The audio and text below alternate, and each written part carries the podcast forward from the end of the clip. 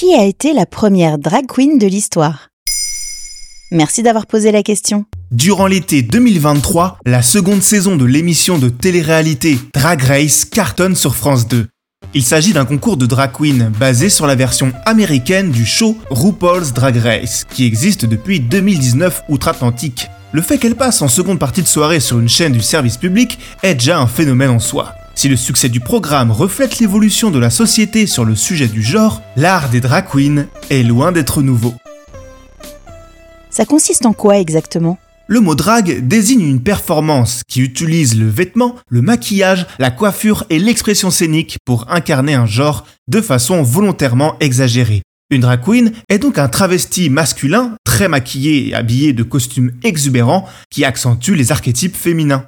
Ces performances ont essentiellement lieu dans le cadre d'un spectacle, un drag show, où il y a des numéros de chant, de danse ou de lip sync, une forme de playback.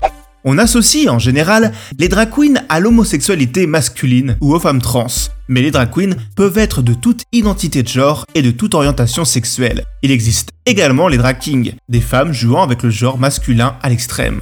Et donc ça date d'il y a longtemps? L'origine est controversée. Le terme pourrait dater du XVIe siècle, où dans le théâtre élisabétain, seuls les hommes pouvaient jouer et donc interpréter les rôles féminins. On les appelait les drags, acronyme de Dressed as a Girl.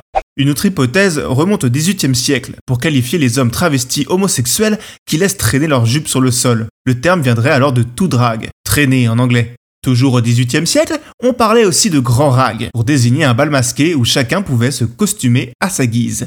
Plus qu'un simple jeu de travestissement, on observe à la fin du 19e une utilisation de la culture drag comme moyen d'affirmation et d'émancipation. C'est le cas pour William Dorsey Swan, le premier à s'identifier comme drag queen aux États-Unis. Quelle est son histoire? William Dorsey Swan naît esclave en 1858 dans le Maryland. À la fin de la guerre civile en 1855, il devient libre et s'installe à Washington. Pendant plus de 10 ans, de 80 à 90, il organise des fêtes considérées par les historiens comme les premiers bals drag documentés de l'histoire américaine. Les invités, essentiellement des hommes anciens esclaves aussi, s'y déguisent en femmes et dansent sur des musiques folkloriques. Swan s'inspire des reines de la liberté, élues lors du DC Emancipation Day de Washington, qui célèbre l'abolition de l'esclavage. Après une compétition de danse, on peut gagner le prix de la reine du bal. Les fêtes de Swan battent leur plein, mais elles sont considérées comme illégales. Une série de lois de 1880 interdit explicitement le travestissement. Fin 1895, Swan est arrêté et condamné à 10 mois de prison. Il demeure l'un des premiers militants afro-américains en faveur des droits LGBTQ. Depuis, le mouvement drag s'impose de plus en plus dans notre culture populaire. Maintenant vous savez, un épisode écrit par Béatrice Jumel et réalisé par Jonathan Oppard.